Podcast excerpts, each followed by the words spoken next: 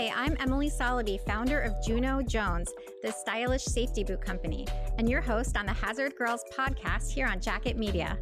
I'm so honored to host this show where I get to chat with Hazard Girls about their careers. Hazard Girls is an online community for women working in traditionally male dominated fields. On our show, you'll get to hear from these amazing women about the path that led them to their current careers, challenges they've overcome, advice for other women in entering these industries, and more. Rachel Benyola is a leadership coach, business advisor, and entrepreneur with nearly a decade of experience in leadership, psychotherapy, and executive coaching. She is the CEO and startup founder of Kova, a foldable bike helmet brand. Kova influenced the future of the helmet industry and earned her much recognition, including being named on the Forbes 30 Under 30 list in manufacturing. Rachel gave a TEDx talk on entrepreneurship for NJIT and was named one of the top seven young women in STEM by Forbes. Rachel has a comprehensive background in both clinical psychology and innovation leadership, which she uses in her practice as a coach an advisor, which we are going to learn much more about soon. Welcome to the Hazard Girls podcast, Rachel. Hi, Emily. Thanks for having me.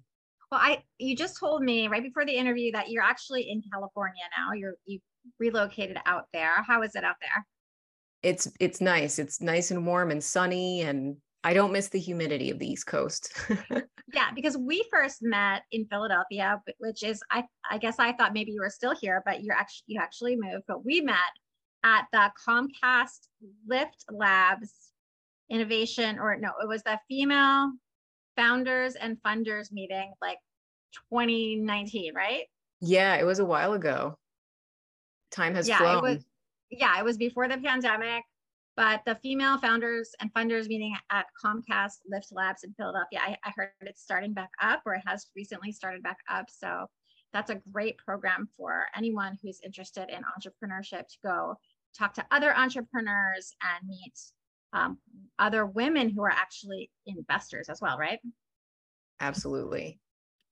So, well, that was before the pandemic. So I think that's probably the last time we really got a chance to catch up with each other. So mm-hmm. I would mm-hmm. love to find out everything you've been working on since then. It's a lot of time has passed. Um, you originally, so let's start with what I originally knew you from, which was you made your entry into the scene through your startup, Kova mm-hmm. Helmet. Can yes. you, yeah, can you fill us in a little bit um, on your background? What did you study in school? So I actually studied psychology. Okay. Um, in my undergrad at Rutgers, and then I went into uh, clinical psychology in graduate school where I got my master's. And that's when I started doing uh, therapy as a therapist and, and coaching. Um, and while I was doing that, I really got this inkling towards entrepreneurship. And I was starting programs in the higher education space. And it really piqued my interest in terms of building new things and innovating and coming up with new ideas. And um, working with my own coach, they really encouraged me to hit, you know, lean into my entrepreneurial side. And mm-hmm. I more or less decided to go to business school. So I, I took a different path and decided to step away a little bit from therapy, still do executive coaching in the business space, but get my business degree. And so I have my MBA from Drexel University in innovation management and, and entrepreneurship. And so while I was in that program, that's where the birth of Kova came from was the product development courses really helped me hone in on that that concept and that product. Mm-hmm. So I come I come into the startup space with a very psychology focused look at understanding customers' needs at a deep level, their emotions, their drivers, but I don't have any formal like product development experience. And that's why I recruited people on my team that helped me with that as we developed the product. Okay, that's so interesting. So you actually did psychology first, figured out that you were very interested in entrepreneurship, and you said you had a coach that, that encouraged you to pursue that, and then you ended up going to business school.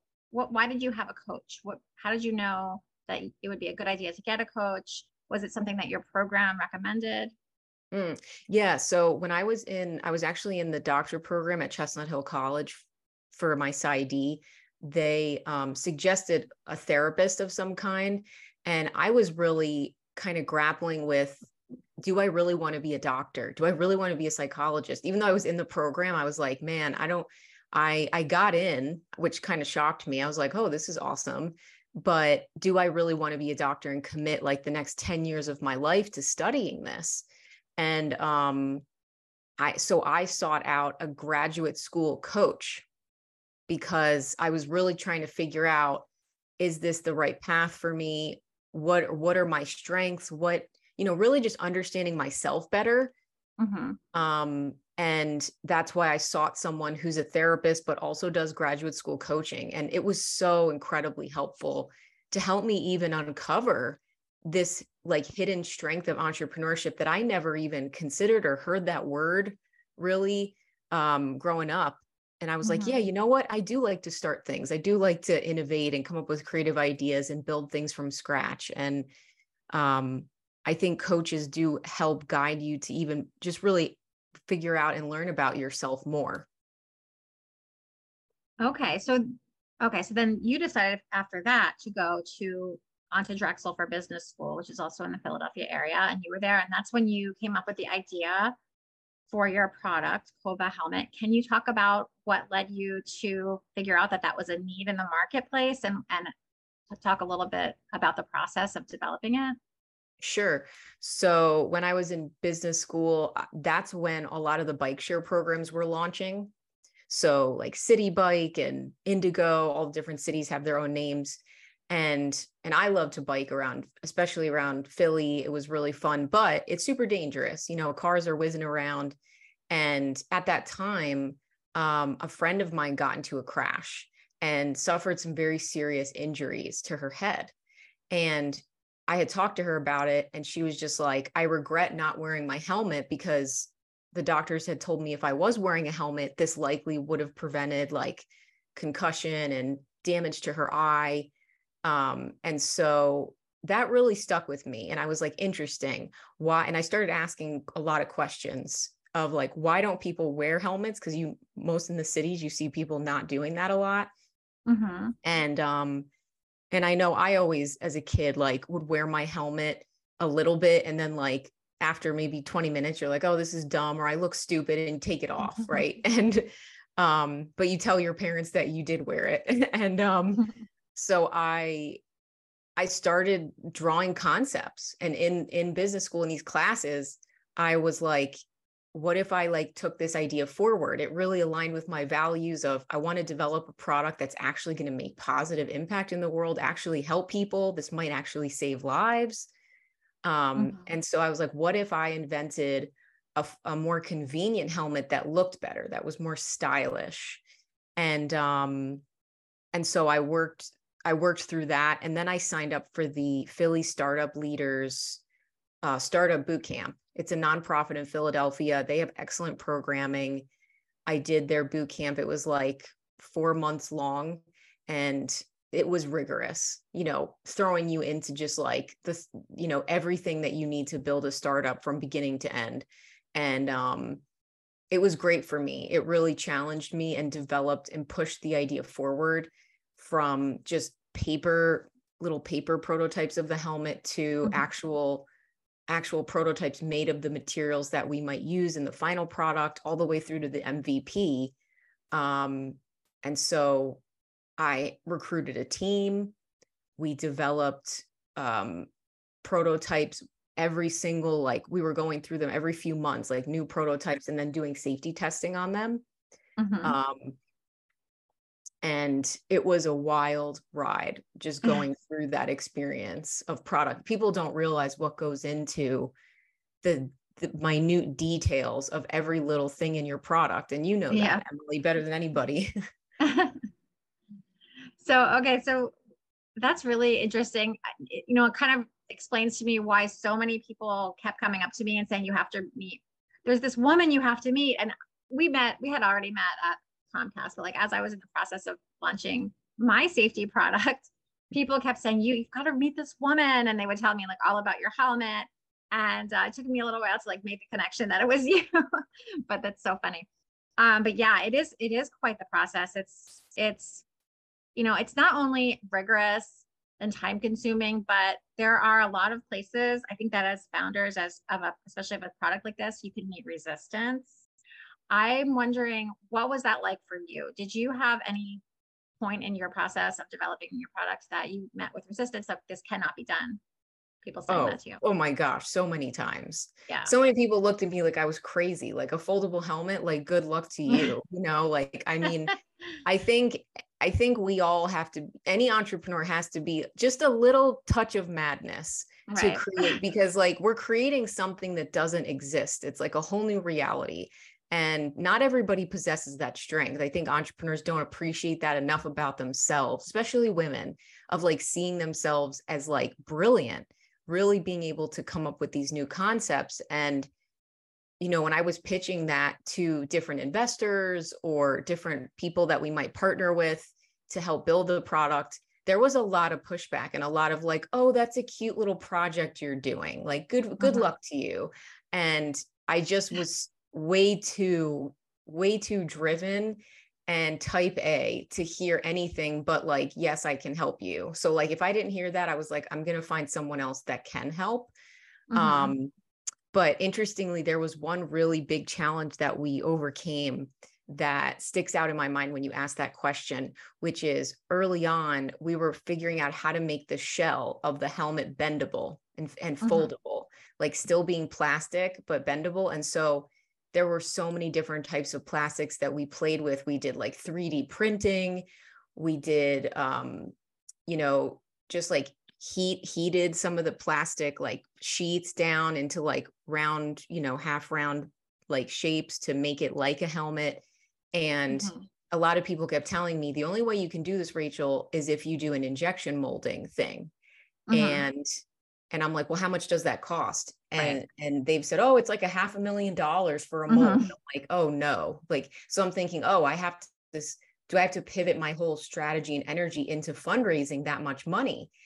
And I was really like, what am I going to do? You know, I'm dead in the water if I can't make this shell work because it's not going to be foldable.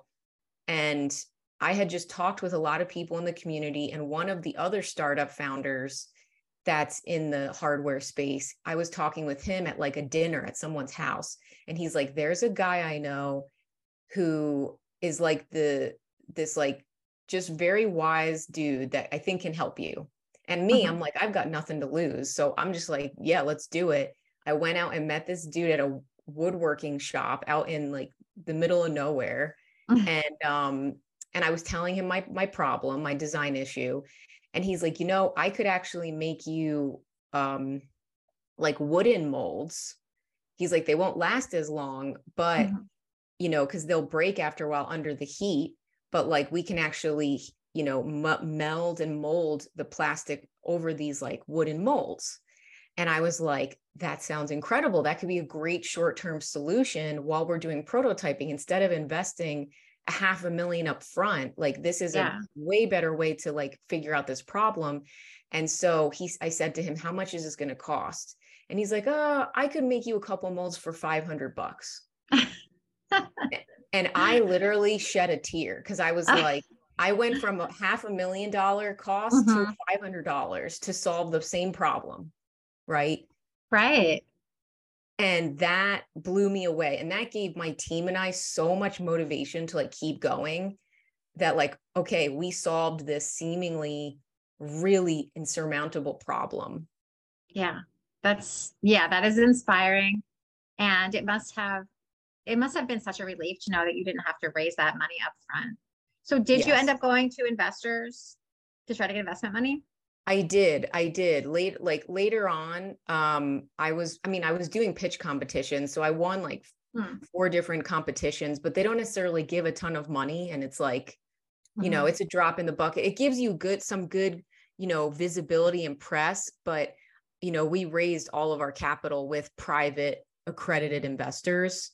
Mm-hmm. Um, it was mostly through high net worth individuals, just people that I met through networking that were like, I really believe in what you're doing. I think this is an amazing vision and I want to back it. And um, the the fundraising journey was very interesting and I definitely learned a lot along the way about how to talk to investors, how to build relationships with them, how to maintain relationships. And I'm thankful that all of them and I have still have great relationships that any future venture I start, I'm confident they will back me because we've just built a good relationship together. There's so much talk in the community and the startup community about how it is difficult, more difficult for women to get funding and how, you know, small percentage, I don't know what the statistic is right now, but it's very low um, of women mm-hmm. who are able to get funding versus men. So how did you find that in the process? Did you, did you encounter any issues as far as um, being discriminated against? Oh, absolutely. I mean, yeah. I have some gross stories of just like older white men, like hammered, being like, I'll write you a check and like kind of giving me these like flirty vibes. And I'm just like, yeah, Ooh. no, I, I really, and so I tell people like, even though you're desperate for money, like all money is not created equal. You mm-hmm. need to be diligent and not take that from someone you don't feel like your values are aligned. Yeah. And so I turned down, I actually turned down money at, because I felt I was being kind of trapped a little right. bit in a situation that I didn't want to be in. And um, I could see my male like counterpart, like my male colleagues that were starting helmet companies in the same space as I was, raising millions of dollars on literally the same concept, but like different design. Mm-hmm. And I was struggling to, you know, raise to even hit a million. And they were like multi million very quickly. And um, it was very disheartening, total bummer to, to put it lightly.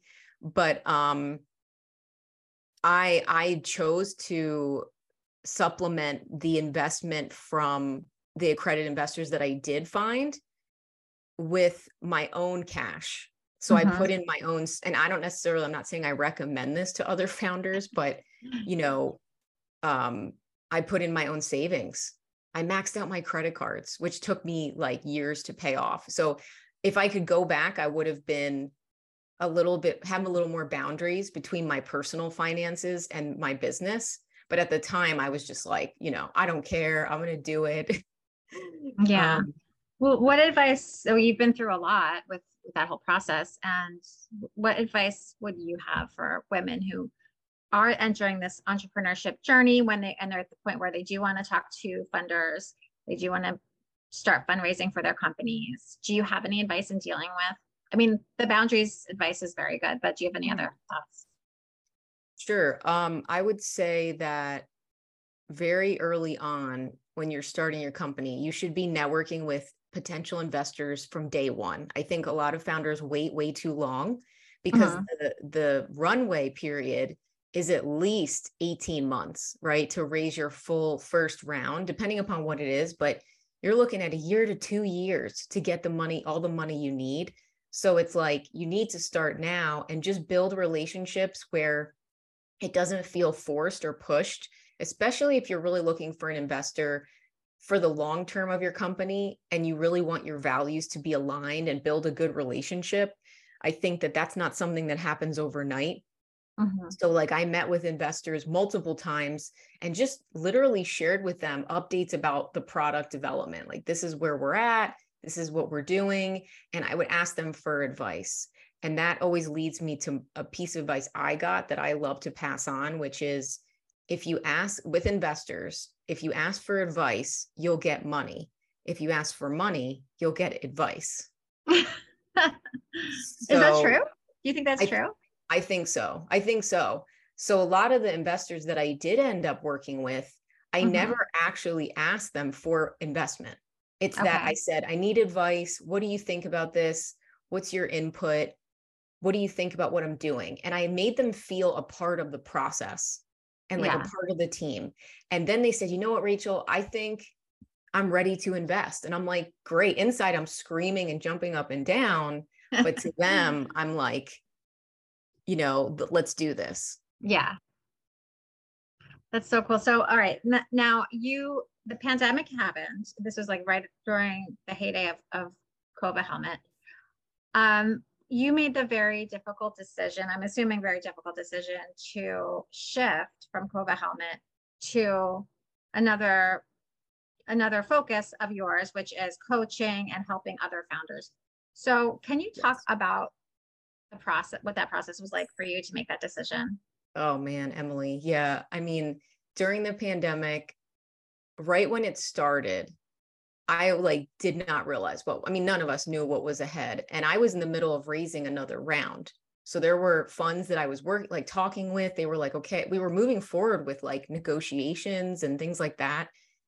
And in March, when things like kind of went down in the world, I get a call from both of these big funds that they're like, Rachel, we're really sorry, but all the new funds that you know we've been kind of talking to, we've decided we're just not going to be investing in anything new because mm. of the you know where the economy might be, and we're just really sorry. And I, when I got off the phone, I was just like, what am I going to do? You know, because we had already waited so long to raise that capital that we were so low on cash and it's kind of hard to get people to show up when there was like all these rules about working in person and you know staying at home. People in my team were getting getting covid. I got covid. So it's like how do you build a physical hardware product if you can't meet in person and you can't pay anybody also? Yeah. um and that was really hard. It's like i was in denial. Like this is is this really happening right now? And um i really like took a step back with it because we all kind of had to being stuck at home you're i was facing sort of where do where do we go from here? And i spoke with my investors and with the team and it just we all agreed that it was really risky to keep moving forward because we did have debts you know we had things to pay off and we couldn't do that.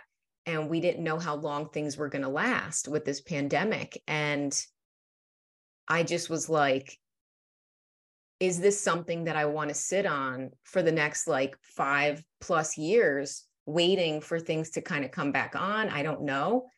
And um, I, I really sat with myself and I thought, I think it's time to move on mm-hmm. and walk away before the debt and the hole that we're in with finances if it gets bigger. And that was really it took me many, many months of like grappling with that to decide to walk away.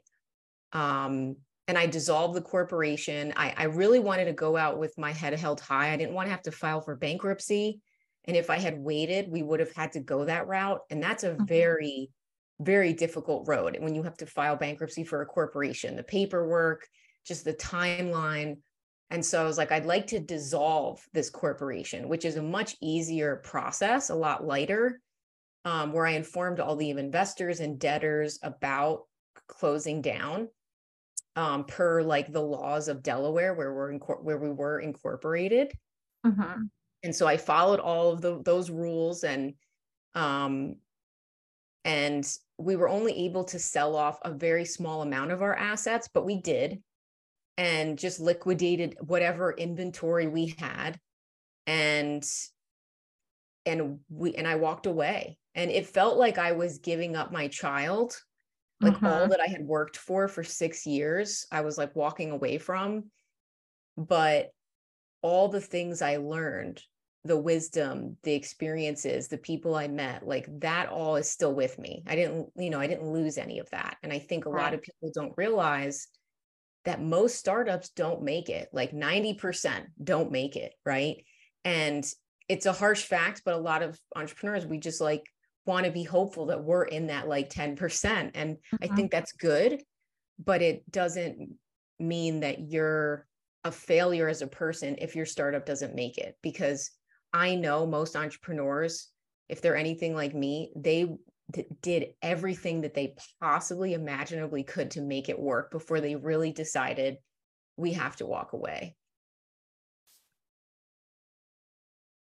There's so I, there's so much to unpack in what you said. I think that's it's it's a really good point that it's it's important for people who are entrepreneurs and who are working toward a personal mission um, that they're building a business around not to take the closure of that business or pivoting away from that business ever as a failure that is finite or to recognize failure as not necessarily a bad thing because it is giving you the opportunity everything you've learned like you said you you can keep and then it gives you the opportunity to go on to the next thing with all of that knowledge that you've gained. And speaking of all of that knowledge um, you have decided to take all of that knowledge that you've learned from this experience with kova helmet and to, in combination with your educational background and experience to put that all together and start your own coaching practice. Can you talk a little bit about what your coaching practice is all about um, and who you are serving?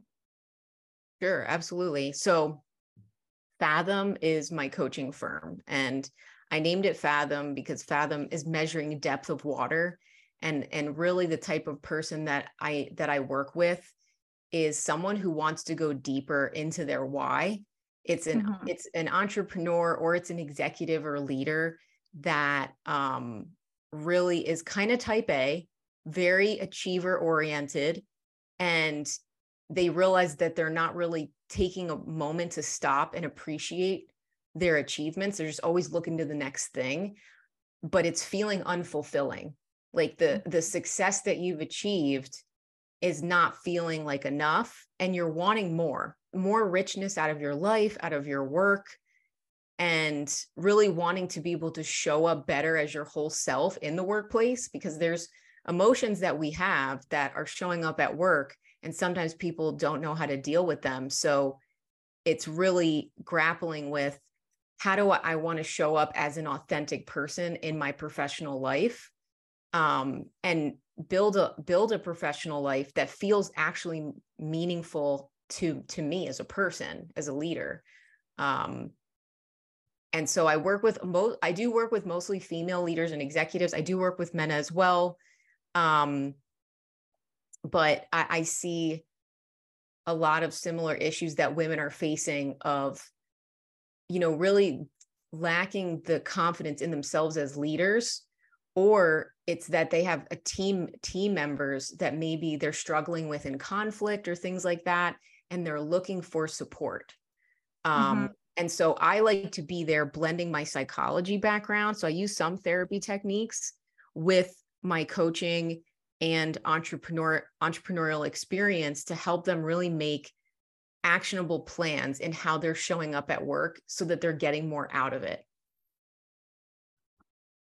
Yeah, as entrepreneurs, we're constantly innovating and it does take a lot of energy and attention. And I can completely relate to what you said about um, not stopping to appreciate the success that you have had because you're always looking ahead to the next goal, right? So you meet these goal these goals where if you a few years ago you might that might have been your ultimate dream and it's it, you couldn't even imagine that that would happen but when you find yourself having achieved that you're so busy looking forward that you don't even take the time to stop and appreciate it.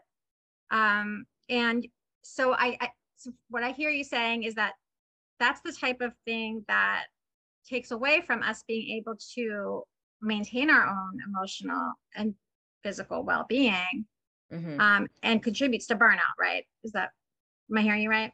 Absolutely. And i and if anybody wants to watch my ted talk i talk a lot mm-hmm. about that the the hidden cost of entrepreneurship and what to do about it. And it's about mental health showing up for entrepreneurs. And that's what i coach on is how to help entrepreneurs manage their mental health in the face of the demands of a startup.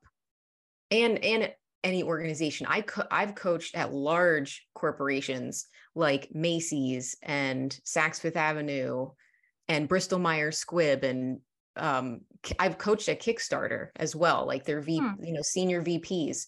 And so when I work with leaders, I see a lot of um, overlap between entrepreneurs and corporate leaders of mm-hmm. really always like not stopping they're always looking to the next thing and not really checking in not only on their successes but also maybe on um, intu- intuition telling them this isn't right i'm not happy i want to mm-hmm. do something different but I'm not sure what it is or I'm too scared to look at it. So I'm just going to keep working, keep my head to the grindstone. Mm. And a lot of people are in jobs and they're working so hard and they don't even know why they're doing it. And it's a compulsion almost to like mm. achieve. Mm-hmm. Um, and so I really enjoy working with these leaders that are like, you know what? I want to step off of that conveyor belt and really check in with myself, go deep and like figure out what's going on with me and what life I really want and that's um, the type of coach that I wish I had when I was in the midst of Kova. So like I'm excited mm-hmm. to like be that for other people. One of the things that you mentioned in the show notes before the show is about it being about a culture within the organization of health and well-being. So not just about individuals, but about the whole organization and uh, you know just the culture that that you, that the leadership is forming and um, fostering there. So how how can business leaders foster healthy relationships and a, a good culture within an organization to keep its workers and its employees he- healthy and happy? Mm-hmm.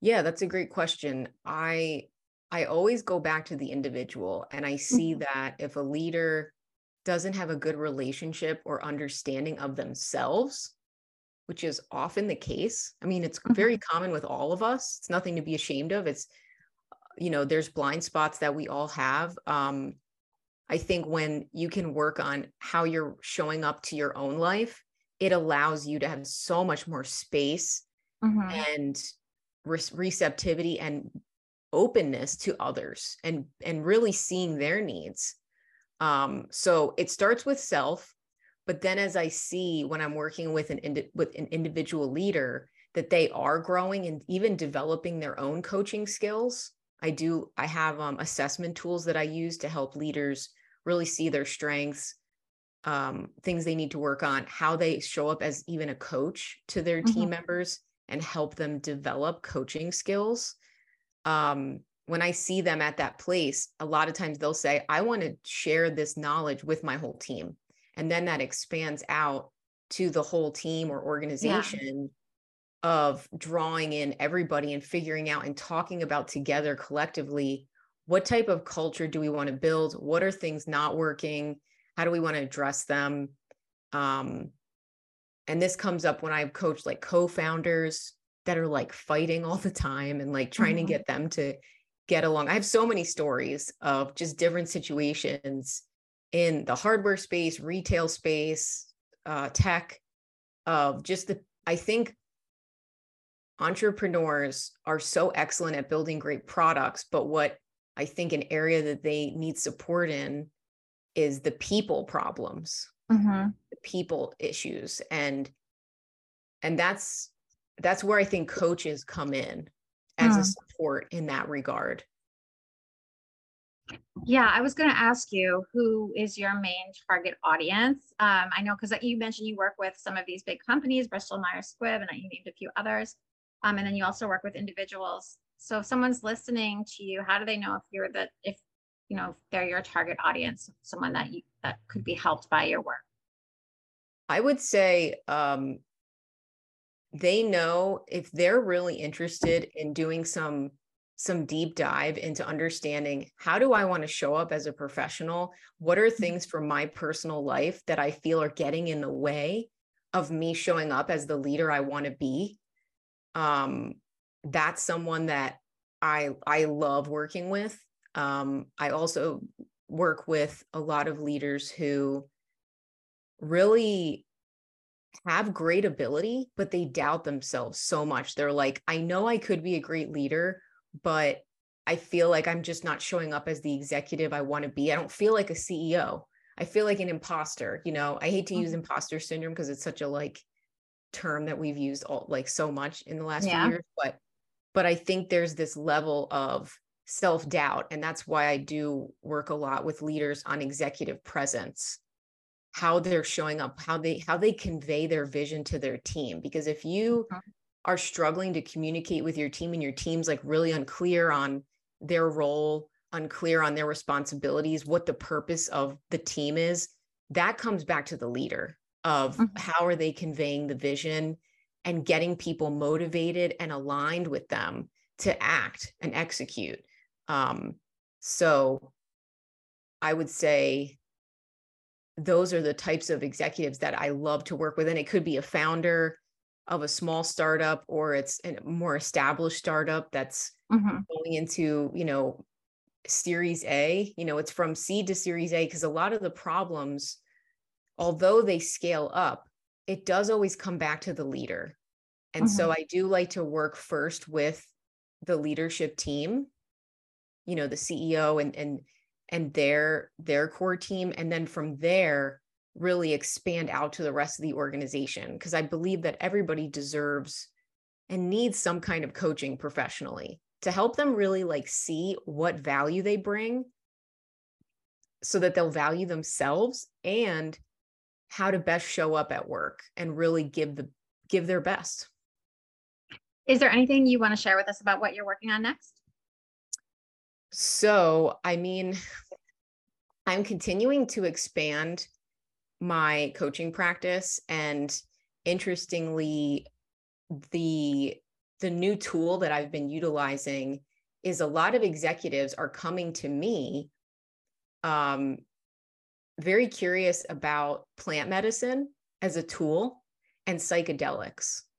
So it's been really interesting. Um, I've been asked to help people integrate some of their plant medicine experiences, like with psilocybin or ayahuasca, and understanding how that's impacting their professional you know life and so there are actually startup teams that are going on psilocybin and ayahuasca retreats together and like working through their issues and bonding with each other and it's like getting really really deep stuff which is mm-hmm. so rich and it's like happening all the time underground but it is happening um, a lot in Silicon Valley. And I think it's fascinating work. So I've actually been getting training in um, psychedelic integration and supporting leaders that way as an additional tool to the coaching that I already do. So interesting. Well, where can our listeners find you, Rachel? They can find me at rachelbenyola.com. You can also look up Phathom, It's spelled P H A T H O M. Um, and you can also find me on LinkedIn. And I'd be happy to talk and hear what your challenges are and see how how I can help. Rachel Benyola, founder of Phathom, a leadership coach, business advisor, and the startup founder of Kova Helmet. Thank you so much for joining us today on the Hazard Girls podcast and for sharing your journey and wisdom with us. And I just have to say, if anyone is looking for someone to help them with their executive presence, Rachel is the person to go to because when we first met in person, Rachel, I will, I, I remember that moment of meeting you and shaking your hand. And I definitely felt your, your strength and your executive presence in that moment. And I remember it very well to this day. So this is the woman to go to. Oh, thank you so much, Emily. That's wonderful to hear. That makes me feel good. You just made my day. well, thank you so much for being with us with us. This has been great. Thank you. You have been listening to the Hazard Girls podcast on Jacket Media, sponsored by Juno Jones, the stylish safety boot company. That's junojonesshoes.com. And you can go there to learn about our steel toe boots and to join the Hazard Girls community. I'm your host, Emily Soloby. Thanks so much for listening. We'll see you next week.